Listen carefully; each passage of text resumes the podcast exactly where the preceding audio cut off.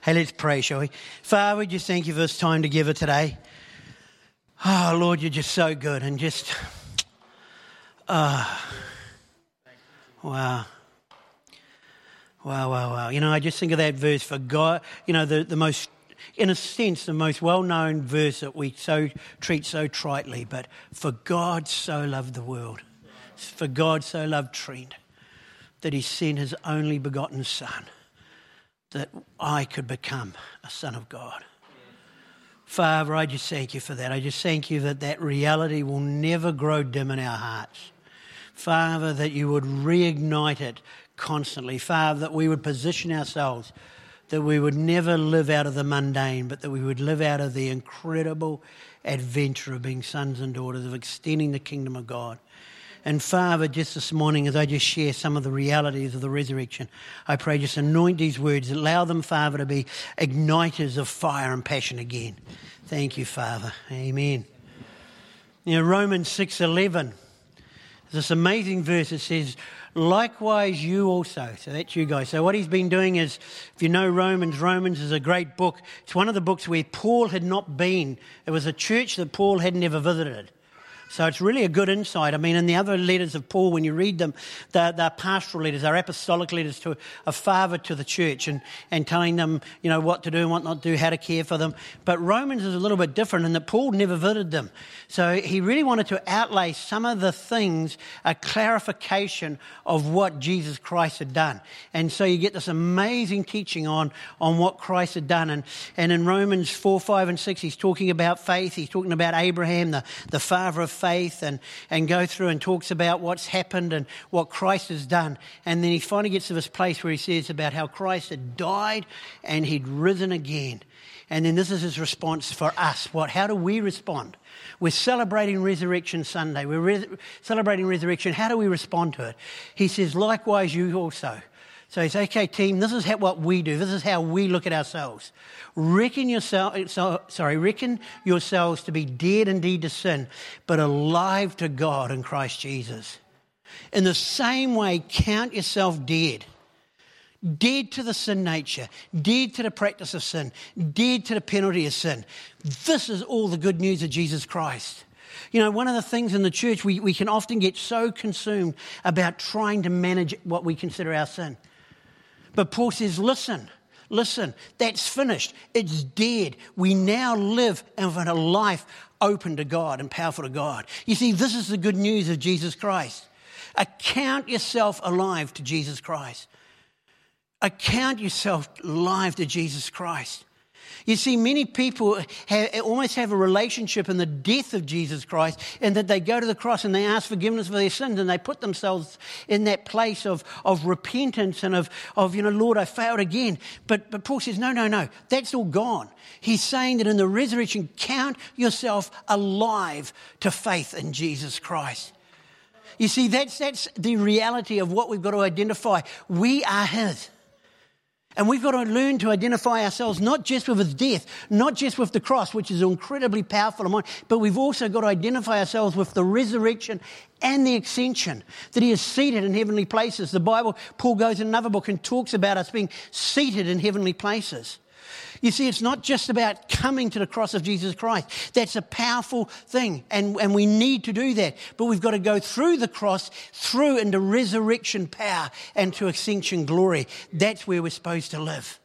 That's what we're called to do to pull on the resurrection side of the cross, to understand, to live in resurrection realities.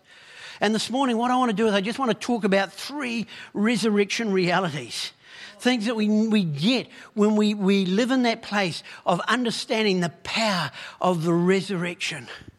You see, one of the things that we've got to understand that we have been taken out of the realm of religion. We've been taken out of the realm of religion and put into the place of a personal resurrection experience. It's one of the things that God sent his son to do was to actually destroy the works of religion. Nicodemus, a, a, a very a wonderful, faithful man, clearly from the scripture, but he was a religious man. And, and, he comes at night. He's afraid of being seen. And he, he comes to Jesus and he says, What do I need to do? This religious guy, this priest, And he, and he, understands that although he's been doing all the right religious stuff, I mean, he's ticked all the boxes. He's gone to church on Sunday. He's tithed. He, he's gone to the prayer meetings. He's done all, he does his every day with Jesus. He's, he's ticked all the boxes. It's great. But he knows that there's still something. And he says, Jesus, what do I need to do? I've done all this religious stuff. I've, I've memorized the scripture. I've done this, but I know there's something missing in my heart. What is it? What is it? And Jesus says, You've got to be born again. In other words, it wasn't a religious practice, it was about inner transformation that would happen through faith in Jesus Christ. And you know, that's the glory of the cross. Oh, I just found peace. That's the glory of the cross. It's not a belief system. It's not a moral code. It's not about behavior. See, listen, I don't want one of you to try to be good. Ooh. Tony's going, hot dog, I'm in here. No, just settle down, Tony. Because you see, it's not about trying to be good. It's about learning to be Jesus and being transformed from the inside. And we've reduced it to a whole lot of religion. You've got to do this, you've got to do that, you've got to behave, you've got to be nice, you've got to be, you know. And what happens is we suck the life out of Christianity. We suck the life out of ourselves because we're so busy trying to be good that we've forgotten how to enjoy Jesus. You see, the Christian life is about dying to our old self. It's about being buried in baptism, which leads to identification with the closure, the death of Jesus, and also the finality of your old man. It's a funeral service, which, by the way, we've got at the end of this month another funeral service, a baptismal service. It's, it's, a, it's a, because it's a bat. What do I do? Yeah, I'm okay? Cool. Because sometimes my mouth gets ahead of my brain, and uh, I like to try to kind of say keep them connected, but they don't always work, and so I'm never too sure what I'm. Anyhow, so yeah, we've got a burial service at the end of this month because, and and you know what? It's a burial service, but it's also a resurrection service because it's about new life. It's about new life. You see, we identify with Jesus Christ on the cross, but not only did He die for me, I died with Him. I have been crucified with Christ, it says in Galatians 2.20. Therefore, therefore, I no longer live. This is what takes it out of religion. It's no longer I that live. I have been crucified with Christ. It's about relationship with Christ Jesus, about identifying with Christ Jesus, about belief in Christ Jesus. You see, when he went into the ground, I went into the ground through baptism and to show that I've gone in the ground and it's all over, I'm dead. Not partially dead, not somewhat dead, not mostly dead, totally dead. And he was made alive by the power of God. And in the same way, we have the beauty of those resurrection realities now. You see, you need to understand that it's been more than forgiven. And I mean, hey, listen, being forgiven's a pretty good deal, huh? Being forgiven's a pretty good deal. But you know what? There's more. It's like the Ginsu knives. But hey, wait, there's more. Because there is. There is more. There is more. You see, we haven't just been forgiven, we've been recreated. You are a new creation in Christ Jesus. Now, I don't know about you, but I feel pretty good about the fact that I've been recreated. I might, you still might be looking at the old Trent and going, eh, no, not so much. But I tell you that inside I have been recreated by the power of God. Because every single one of us who has faith in Jesus Christ has had that. You know? And it's so important that we understand that. You know, there, are so many verses in the Bible. In fact, it's just a great study. If you just sit down and take a, a, couple of hours and just go through the, the New Testament and look at all the verses, there are a whole lot in the Old Testament too, but just the verses of the New Testament about the new man, the new creation, you begin to just see how significant that is. You know, the Greek word, the Greek um, word for it is kainos. And it speaks of a new type, a new order, a new variety. Something that's never ever been before. Totally new. And that's what happens. You see, we as a people are not just a whole lot of people trying to live a good life. We actually are a tribe of a new creation on planet Earth. Do you realize that? You have become a new creation, a new type of created being. That's so significant. But, but you know, let, us get real with this. See, if I was just forgiven, then it would be nice. But you see, what happens is so often we, we and that's where we live, we try to, we, we're forgiven and then we try to, to, to keep living and start over again and try harder and try harder and try harder. And, and so many of us have really lived like that. Come to God and known that He's loving and He's merciful and He's forgiven and He forgives all our sins and He cleans me up. And, and then I try hard again. I go back and I try to work it harder and, and keep working and keep going and, and, you know, and trying to do and, and, do this and do that and, and, do everything else. And you know what? Jesus, uh, and just keep going. And Paul said he counts all that stuff doo doo. Paul said he counted all that stuff doo doo compared to the excellencies of knowing Christ. You see, it's not just the glory of the cross, it's the excellencies of knowing Christ. Because what Christ has done for us. I am dead to my old self. I am dead to my old nature. I'm buried with him in baptism, so it can't come back. And what's more, I am raised to him in newness of life. So God gives us this resurrection life now. That's the other thing, it's now. You know, it's not about waiting. When I first got saved, it was kind of, you know, save us prayer, ask Jesus in your heart. Okay, now try to live a good life, good luck, and hopefully you'll make it until you die and go to heaven. And that was kind of the Christian life. But do you realize that we have been given resurrection life now? We're to live in this place of power and blessing. And this is some of the realities that I want to talk about this morning of what Christ has done for us. He's brought us into this place of life. The old has passed away, and behold, all things, it says, has become new. The word old there is archaios we get archaeology, ancient, those sorts of words from. It does mean that. It means ancient things, primordial things, things that were in the very beginning. In other words, the state you were born in has been done away with through the cross, burial, and resurrection of Jesus Christ. See, you were born into the Adams family. and all of you that just laugh, shame on you. no, no, you were born into the line of Adam. You, we were born in the Adamic state. The, we were born into the, the mortality of Adam.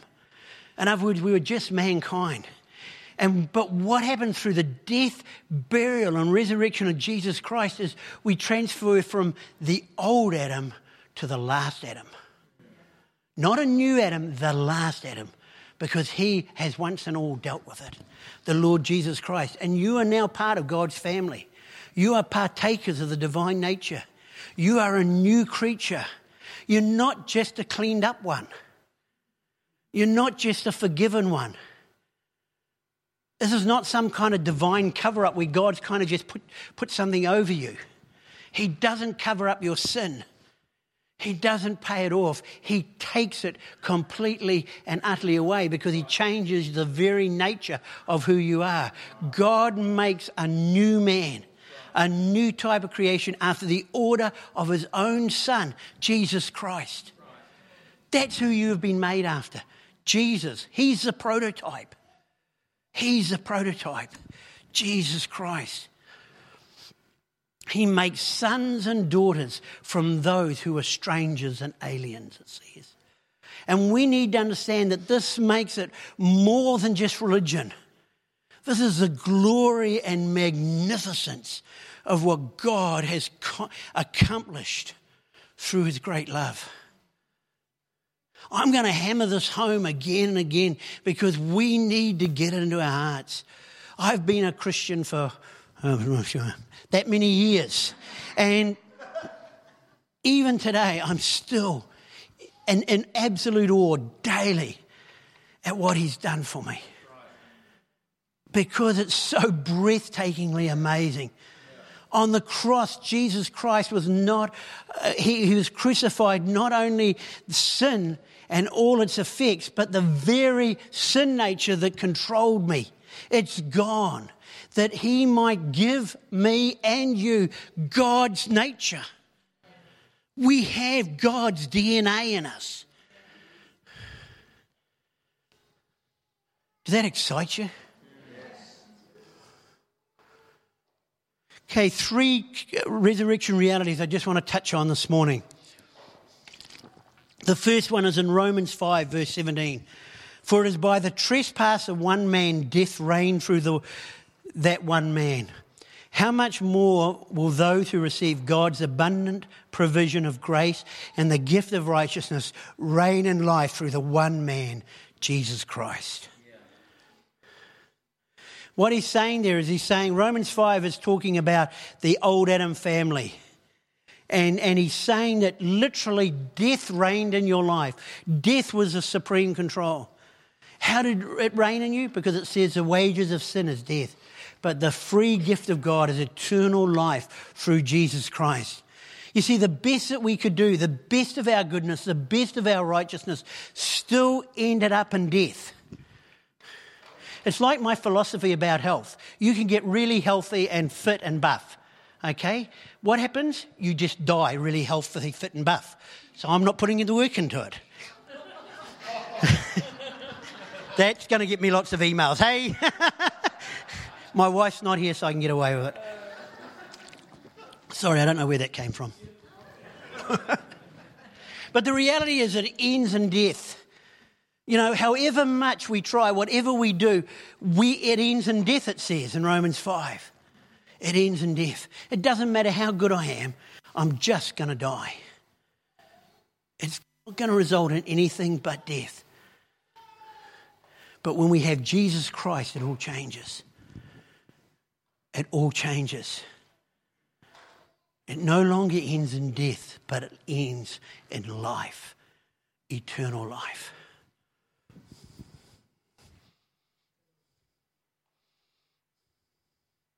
You know, one of the things that the Bible talks about is righteousness.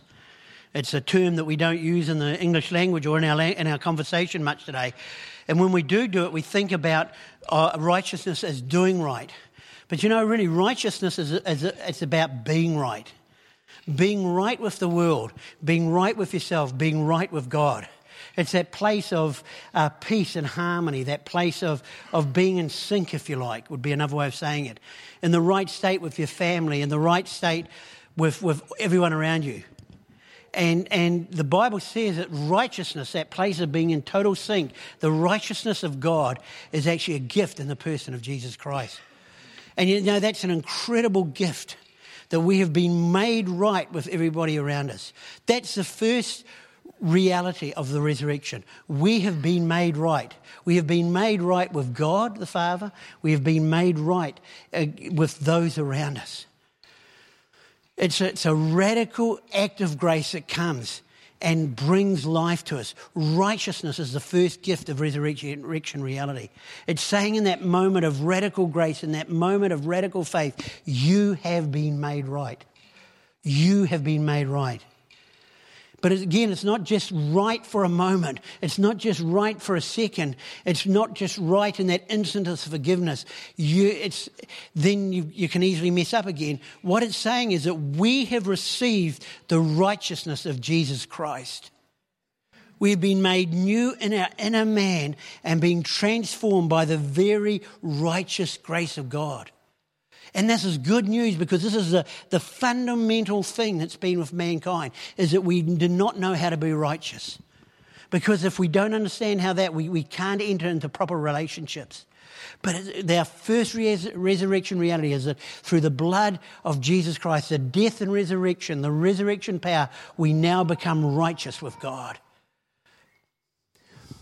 2 Corinthians 5.21 says, He has made him who knew no sin to be sin on our behalf so that we might become the righteousness of God in him. God made him, the man, Jesus Christ, who had no sin, to become sin so we could be So he, so he, um, so that the sinners, he could take the sinners, you and I, and make them righteous, right, have the righteousness of God through Jesus Christ. Not only righteous in a moment, but righteous in their very nature. See, that brings freedom. That brings peace because it means no longer in our very core are we living in that place of desperation, but we're living from a place of total and utter acceptance with God. That's who we've become righteous. Righteous. You know, we have imputed righteousness, it talks about. Imputed righteousness, it's a theological term, and what it means is that when God looks at you, he doesn't see you, he sees Jesus Christ. It's like you have a shield around you, a shield of Jesus. That when he looks at you, that you have been made in that place of Jesus Christ. The one who was made sin became sin, so the one who had no righteousness could become the righteousness of Jesus Christ. So, first, to be in that state of being that I've become the righteousness of God in Christ. And then, secondly, there's an imparted righteousness. In other words, God gave you his righteousness.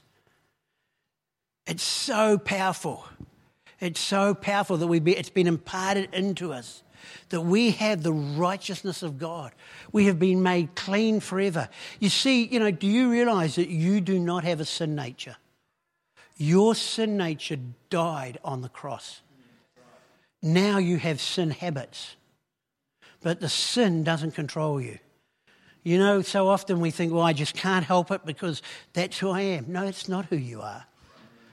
That's a lie of the enemy. You may have habits that you need to get rid of in your life, but fundamentally, God has made you righteous, which means He's given you the power to live from that place of righteousness. And so, if you're in a place where you're struggling with anything today, there's a power of Jesus Christ through the righteousness of God that's been imputed and imparted to you to know freedom from that thing, whatever it is in your life. It's there. The second thing is fullness. The second reality is fullness. Colossians 2, verses 9 and 10 says this For in Christ Jesus, all the fullness of the deity or Godhead lives in bodily form. In other words, all of God the Father, the essence of God the Father, God the Son, and God the Holy Spirit was resident in Jesus while he was on earth. In other words, when he was living as man, he was able to live in a place where he walked in the fullness of God. Well, why is that so important? Because of what happens to you through the new creation. And what happens to you through the death and resurrection of Jesus Christ is this, because it goes on. So the first part is this For in Christ Jesus, all the fullness of the deity lives in bodily form. Then the next verse says this And you have been given fullness in Christ. You have been given fullness in Christ. You have been given the righteousness of Christ. You have been given the fullness of Jesus Christ. That is what made you a new creation. That's what changed totally everything. No longer are you mortal trying to live up to a God standard. You have been given the fullness of God. The fullness of God abides in you. The very fullness of God that was in Jesus Christ now resides in you. Wow. Wow. Ephesians chapter 3 magnificent prayer. I pray that out of his glorious riches he may strengthen you with power through his spirit in your inner being, so that Christ may dwell in your hearts through faith. And I pray that you, being rooted and established in love, that you might grasp how wide and how long and how high and how deep is the love of Christ, and to know his love that surpasses knowledge. And then he says, Why? That you may be filled to the measure of all the fullness of God. The measure that we are called to walk in, it says here, is the fullness that is in God. All the fullness of God. Now, I don't know about you, but when you read, when I first read that, I thought, come on, get out of here. it must be a misprint. I mean, the fullness of God, How can that be? How can that be? I mean, what does it look I know my wife would like to certainly see it being manifested. You know, the, the, the presence of God, how does it go? You see, we understand from Scripture that we've been given fullness, are we currently walking in the measure of fullness that we've been given? See, are we, are we walking in the measure of fullness that you've seen in Him? Because that's the level that is available to us. And the key is, is the, knowing Jesus is a master key to this. This knowledge of Him is the key that unlocks everything in the kingdom of God. And God wants us to walk in the fullness of the measure, or the sorry, the measure of the fullness of God in our life. And that comes about by knowing Jesus Christ, by walking in that place. You see, most of us have known him as Savior, which is awesome. Because that's how we get born again. But there are, there are so many other ways to know him. And, and the way that you know Him unlocks the reality inside of you of the measure of fullness that you're going to walk in. You see, when I was born again, I understood Him as Savior, so salvation was unlocked inside of me. And I had no, no doubt that He could save everyone. And I could tell my friends without hesitation. But you know what? I never saw any healing. I never saw any healing. And we would pray, well, probably it was more like we would wish that something would happen. But there was no answer, there was no authority, there was no revelation, and no one got healed. Why? Because it says it will happen to the measure of your faith. And then when we suddenly got this, this revelation of miracles and healings, there was a transformation in my heart. When I realized that God could heal because of who He was, but I came to start to know him as healer. And, and, I began to look at Jesus, and I saw that every time he was in public and he healed, he was with people, they got healed. Something stirred in my heart.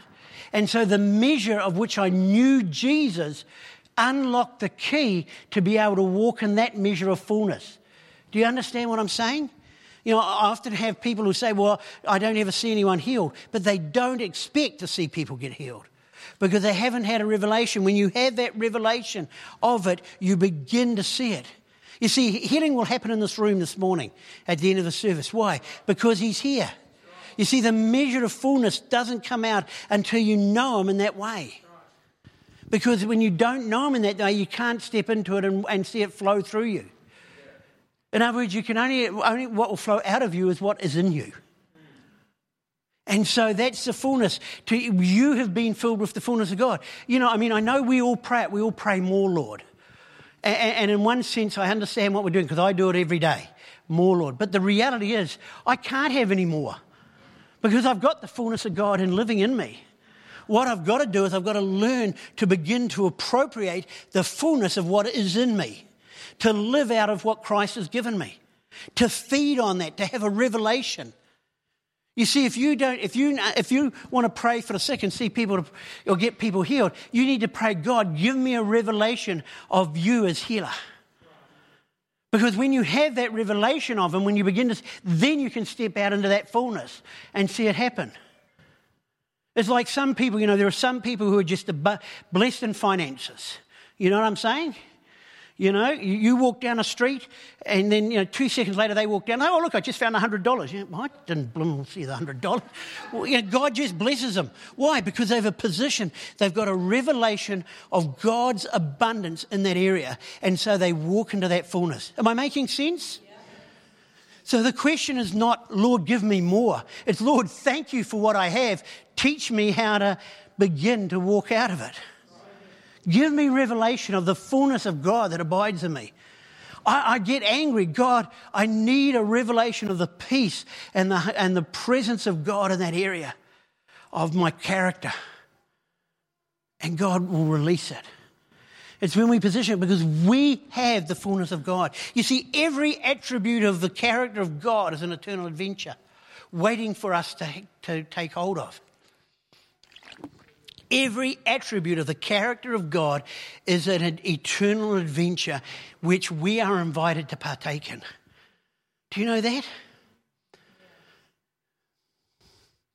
You know, we, we've said this before that God doesn't hide things from you, He hides things for you because he's wanting you to stretch. You know, again, Graham Cooke talked a lot about this in his prophetic word that he wants us to be stretched.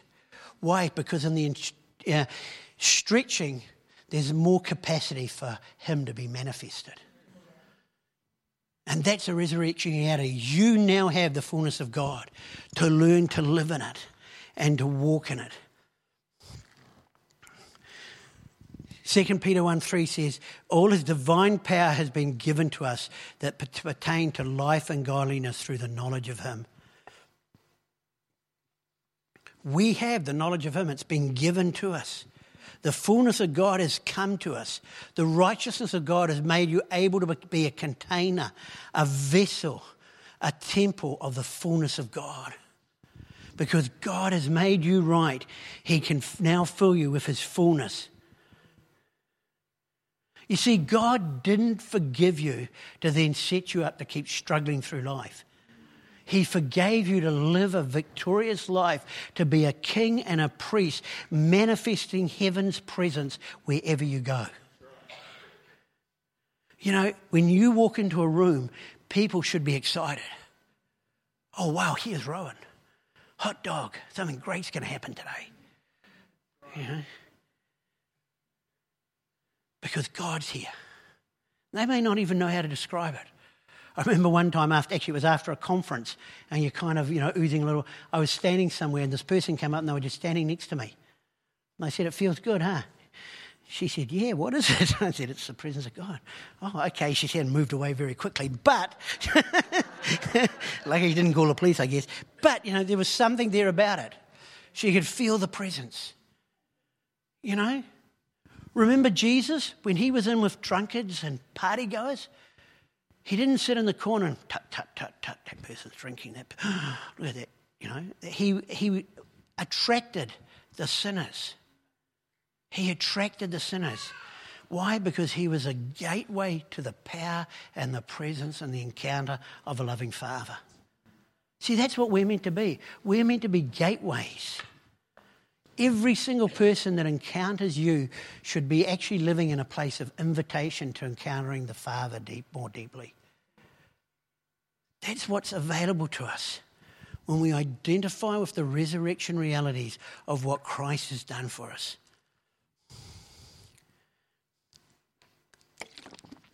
The final thing that I want to talk about that he gives us today, the final resurrection reality, is power. Power. I just read it out. His divine power has given you everything you need for life and godliness. Everything you need. Now, I'm not just talking about healing power. Everything you need in life, God has given you the power for it. Every godly thing you want to do, God has already given you the power for it. From his fullness we have received power. Ephesians 1, verse 18 I pray that the eyes of your heart may be enlightened in order that you may know the hope of which he has called you, the riches of his glorious inheritance in his holy people, and his incomparable great power for us who believe. I want you to know the great, incomparable, great power the power that is the same as the mighty strength that he exerted when he raised Christ from the dead and seated him at his right hand in heavenly realms.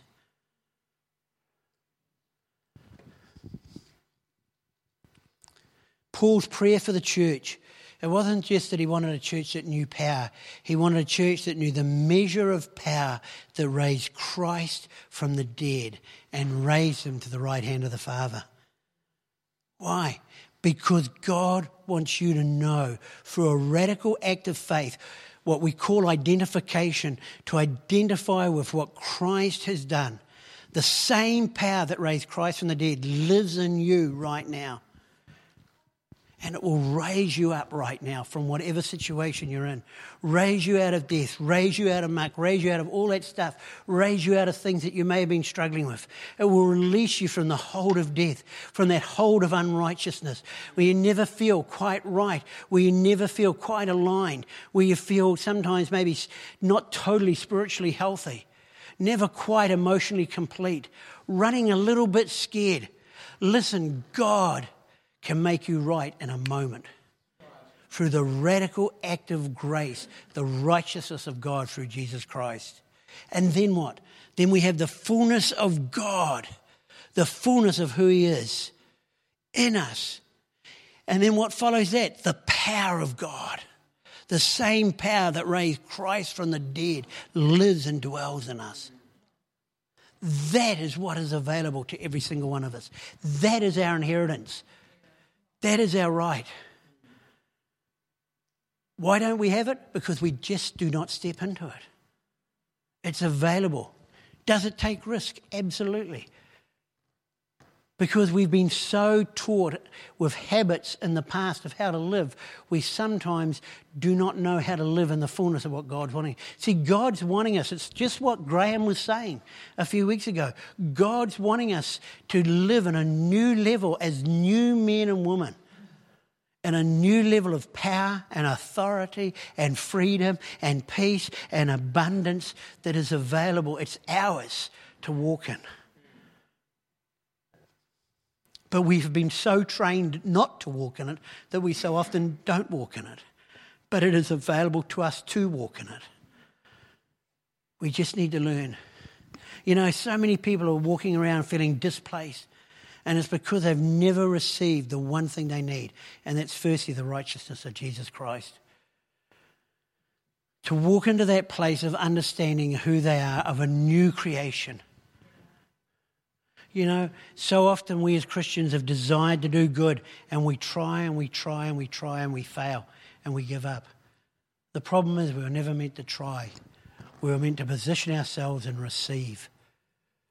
This morning, God wants you to receive afresh His righteousness, His freshness, His fullness, His power. To give you that place of reality where you don't live from lack, you don't struggle.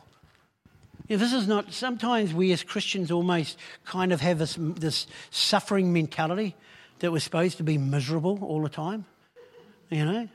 I mean, even Good Friday, I don't understand. You know, I was reading some things. What are you going to do for Good Friday? Oh, we're going to make the church black, and we're going to do this, and we're going to be we're going to be miserable. You know, and then somehow that honours what Christ did. Christ suffered. It was a horrible death, but he suffered so we could have life. But we think if we make ourselves miserable and suffering in some way, we're honouring his death. He came to defeat all that stuff, that we would be new in him, that we would walk in this place, that we would behold him. Eh, eh, eh, from, it says, we are transformed from glory to glory. If you're transformed from one glory to another glory, then you've got to be being in the glory to be transformed. There's a glory for each one of us to walk in. Christ didn't simply die to forgive you, He died to forgive you, to free you, and to fool you, to fool you with the fullness of God. He wants to give you power power to overcome all the junk in your life that represents the old life. He wants to give you power to, to stomp on that, to stomp on what the enemy, the chains that have been around your feet. He wants you to walk in that place of power, that place of authority. You know, there are mysteries of the kingdom that God is inviting us into. You know, sometimes I think of that scripture where it says, you know, that you should be now eating meat, but you're still drinking milk. And I think we in the church in the Western world have been like that for too long. And God is inviting us to upgrade, to step into our true identity in the resurrection reality, to understand the power of what Christ has done. Because the power of Christ has raised us and given us hope for victory.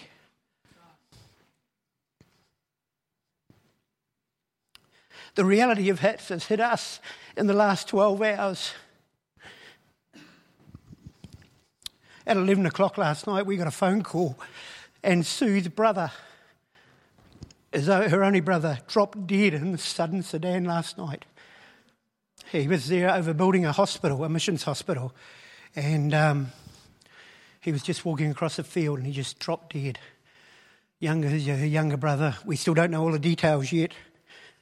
But as we started to contact our children and ring them and tell them about what had happened to their uncle, and we shared with one another, and, and it was a, a, obviously a desperately sad time for us.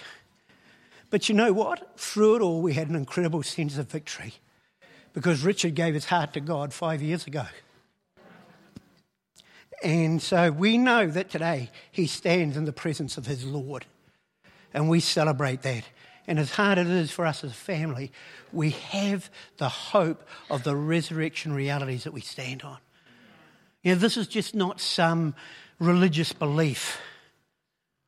This is at the very core of the kingdom.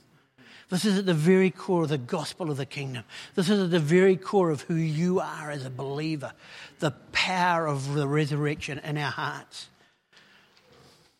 This is not something to be just left to be remembered on Easter Sunday. This is the, the power of the resurrection is that which allows us to live a new life in Christ, embracing the power of the resurrection afresh today and begin to learn to walk in the confidence of the new with God. Amen. Let's stand, shall we?